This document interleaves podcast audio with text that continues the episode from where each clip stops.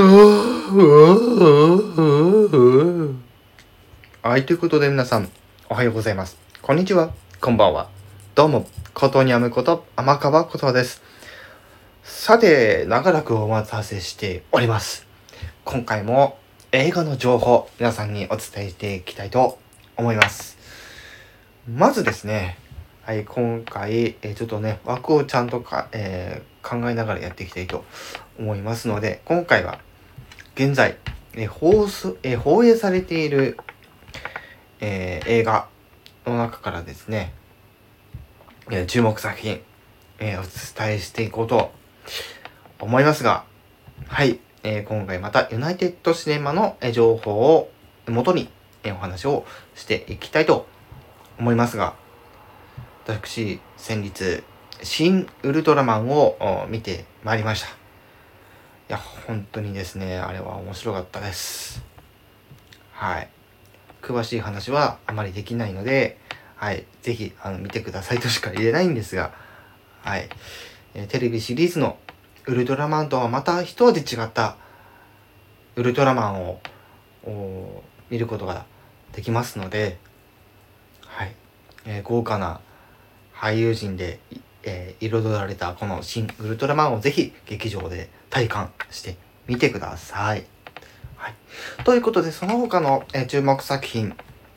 えー、まずね、まだ、えー、放映されているもの、ね、名探偵コナン、ハロウィンの、えー、花嫁。そして、えー、こう、アニメーション系は、こんな感じかな。ね、あのー五等分の花嫁だったりとか、ね、からかい上手の高木さんとかもやってますし、そうですね。あとは、これもね、ちょっとね、こっそりちょっと注目してほしいんですが、東京2020オリンピックサイド A、サイド B ですね。こちらもですね、公開されておりますので、はい、ぜひ、えー、見ていただければいいなと。特にこういう、あの、なんかドキュメン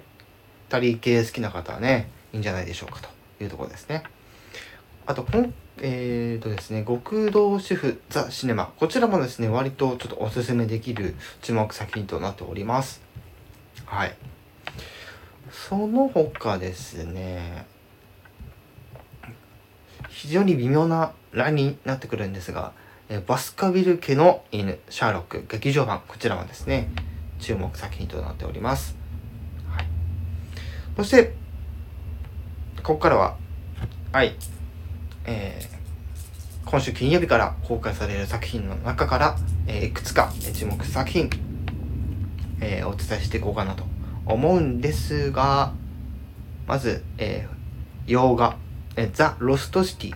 ですね。そして、えー、これはもう、えー、若気の、ね、若気の若気の若気のってところで、アンパンマンの、えー、劇場版ですね。特にお、えー、こちらあ本当に好きな、えー、ちびっ子たちはぜひね親と一緒に見に行ってくださいって感じですね。そして、え、ドラゴンボールスーパースーパーヒーローですね。はい。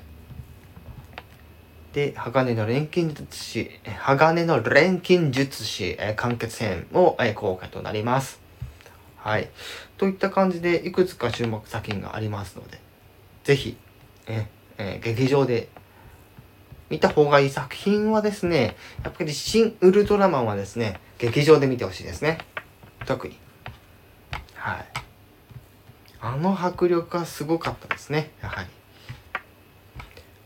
あと、もう一つね、あの、劇場で見てほしい作品としては、トップガン、ね、マーヴェリックということで、トム・グルーズさんの、えー、主演となる作品をですね、ぜひ、え、劇場で体感していただければと思います。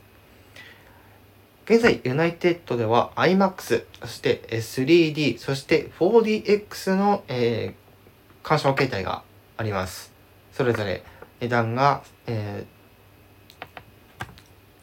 えー、IMAX、3D、4DX と、えー、桁違い、えー、桁違いではないですが、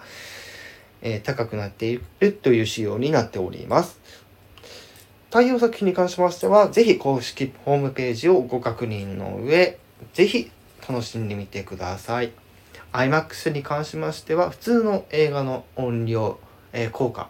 より、えー、数倍というところ。3D は 2D と違って奥行きのある鑑賞形態になっております。そして 4DX はまるでジェットコースター、まるでアトラクションのような鑑賞形態となっております。はい、という感じで今回は、えー、劇場、ね、映画館の、ね、映画鑑賞作品に関しての、えー、いろいろなお話をさせていただきました。数週間ちょっとね、このお話空いてしまいましたが、今後もですね、えー、発信していきたいと思いますので、ぜひ、えー、今えー、今後もですね、こちらのコンテンツをよろしくお願いいたします。そして最近ちょっと囁かれているこちら、ワンピースの劇場版、ワンピースレッド。こちら、来月いよいよ公開となります。劇場版オリジナルキャラクター、歌と、ワンピースにの、えー、キャラクター、ルフィとの関係は？そして、あの赤毛のシャンクスがどう絡んでくるか、ぜひ、劇場で確認してみたいと思います。ということで、今回はこの辺で終わりたいと思います。以上、ことにゃむこと、天川琴葉でした。